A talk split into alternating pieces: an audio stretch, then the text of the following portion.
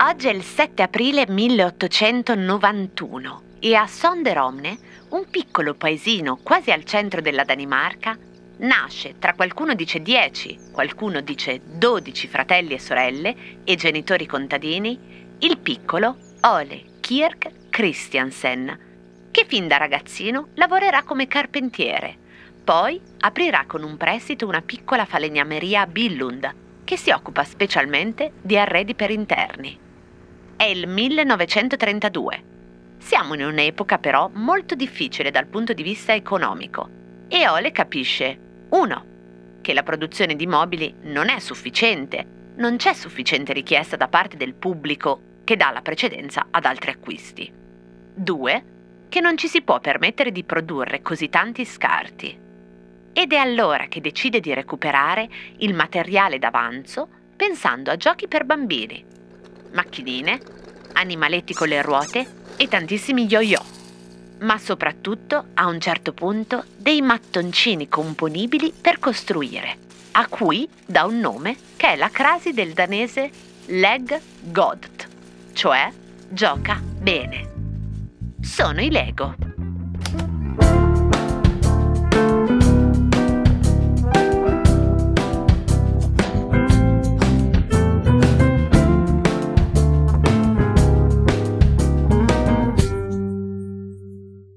C'entrano i Lego con un capello?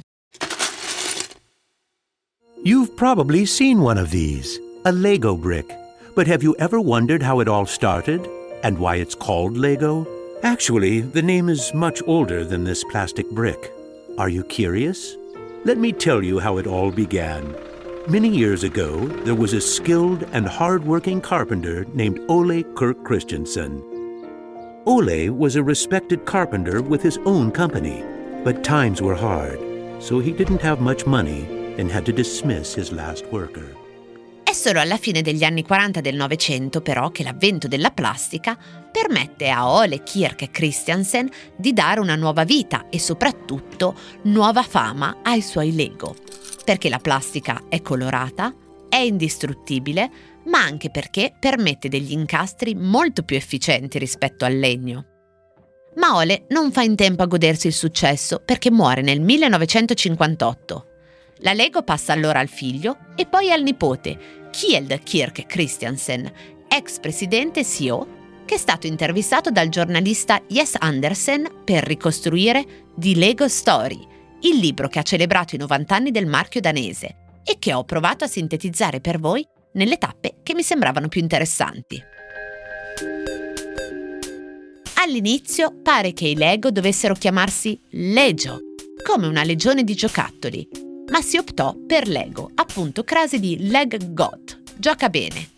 Lo slogan era Per i bambini solo il meglio è abbastanza. Tra le varie cose, il fondatore Ole Kirk Christiansen partecipò alla resistenza nel suo paese pare che ricevesse armi e munizioni e bombe a mano dagli inglesi che nascondeva nel suo magazzino e che le trasportasse ai reparti di liberazione attraverso il suo camion, con la scusa di trasportare giocattoli, nascosti sotto la scritta Lego, appunto. Ora, sul Lego si trova veramente di tutto, gli appassionati nel mondo, gli studiosi, i collezionisti, i forum. Girando in rete potete trovare tutte le informazioni, a voi stabilire quali siano di fantasia e quali no. Qui proviamo a fare un po' della vecchia storia. Lego is here. Hey, kids, look. A whole new world to build. Cause Lego is here. This young boy has such fun. He used Lego one by one. Il mattoncino ufficiale nacque nel 1953 Pare che a inventare i Lego in plastica, in realtà, fu l'inglese Harry Fisher Page, con il brevetto da costruzione per mattone a incastro. Hilary Page, nome con cui fu noto, era uno scrittore, giornalista e designer di giocattoli educativi per bambini.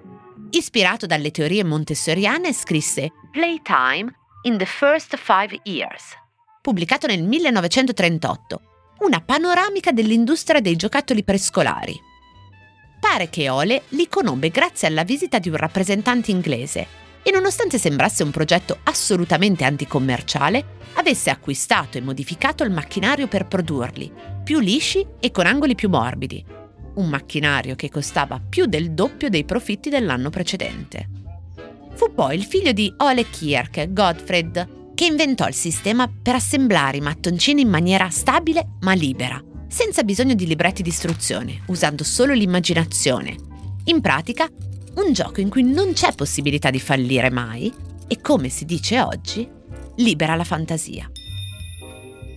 Nel 1958 viene depositato il primo brevetto del Lego. Lo stesso anno Ole muore e non saprà mai il successo che avranno i suoi mattoncini. Il Clutch Power, eccoci al cosa c'entra di oggi, cioè il nome con cui viene definito il potere dell'incastro dei Lego, è dato dal fatto che gli stampi hanno una precisione superiore a quella dello spessore di un capello. Ok, tutte le cose strane fatele saltare in aria!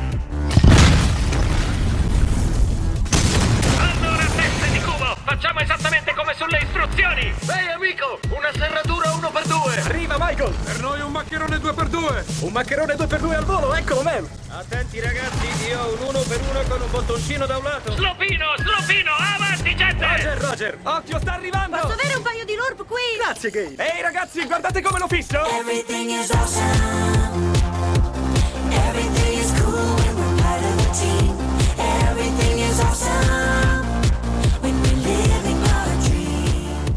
Oggi ci sono più di 3700 elementi e 60 colori, ma inizialmente i colori del Lego erano solo blu, rosso e giallo, oltre a bianco e nero, anche se il nero per qualche anno non comparve nel catalogo.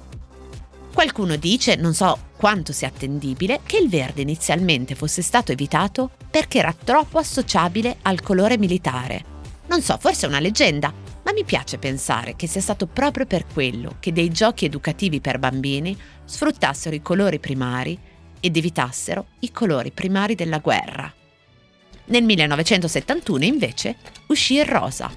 E sempre a proposito di colore e del carattere educativo, c'è la questione della scelta del giallo per il colore delle minifigure. Ancora per stimolare la fantasia dei bambini e lasciare la libertà immaginativa, si volle adottare un colore per la pelle dei personaggi che non fosse direttamente identificabile con nessuna popolazione del mondo in particolare. Si legge poi, nel sito ufficiale, che con l'arrivo di prodotti sotto licenza come Lego Star Wars e Lego Harry Potter, i personaggi abbiano cominciato ad avere un ruolo ben più definito, più realistico, e con la serie Lego Basketball del 2003 hanno ottenuto un colore della pelle autentico per dare alle minifigure sotto licenza un aspetto il più possibile simile ai personaggi originali. Se a casa avete dei vecchi Lego, però, potrete constatare che anche quel giallo è leggermente o parecchiamente, a seconda della vostra sensibilità, cambiato negli anni.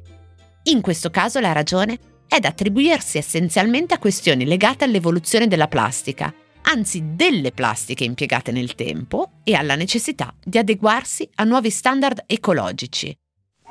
Sta arrivando il Cavaliere Nero! Quando il Cavaliere Nero lanciò la sua sfida, il castello venne chiuso. Tutti si misero in azione. Allarme, presto! È la resa dei conti, Cavaliere Nero. Legoland Castello. Avventure medievali da costruire e collezionare. Dal 2012 pare che Lego abbia stanziato ben 150 milioni per provare a sostituire l'ABS, cioè la plastica dei mattoncini, con materiali bio entro il 2030, anche se difficilmente sarà possibile trovare per quella data un polimero che garantisca le stesse caratteristiche di Clutch Power, che insomma faccia clack con una precisione superiore allo spessore di un capello. Basti dire che all'anno Lego produce una quantità di mattoncini, parliamo di decine di miliardi, che se fossero impilati basterebbero per raggiungere la Luna. Per costruire il mondo, invece, Lego Mappa del Mondo codice 31203, lanciato sul mercato nel maggio del 2021, ci vogliono 11.695 mattoncini. E se per caso avete lasciato in sospeso la costruzione di questo o di un altro Lego con la motivazione che vi manca un pezzo, o che qualcosa non vi torna, o che ci sia un errore dell'azienda, beh, sappiate che solo 18 Lego ogni milione sono difettosi e quindi, di fatto, non avete scuse.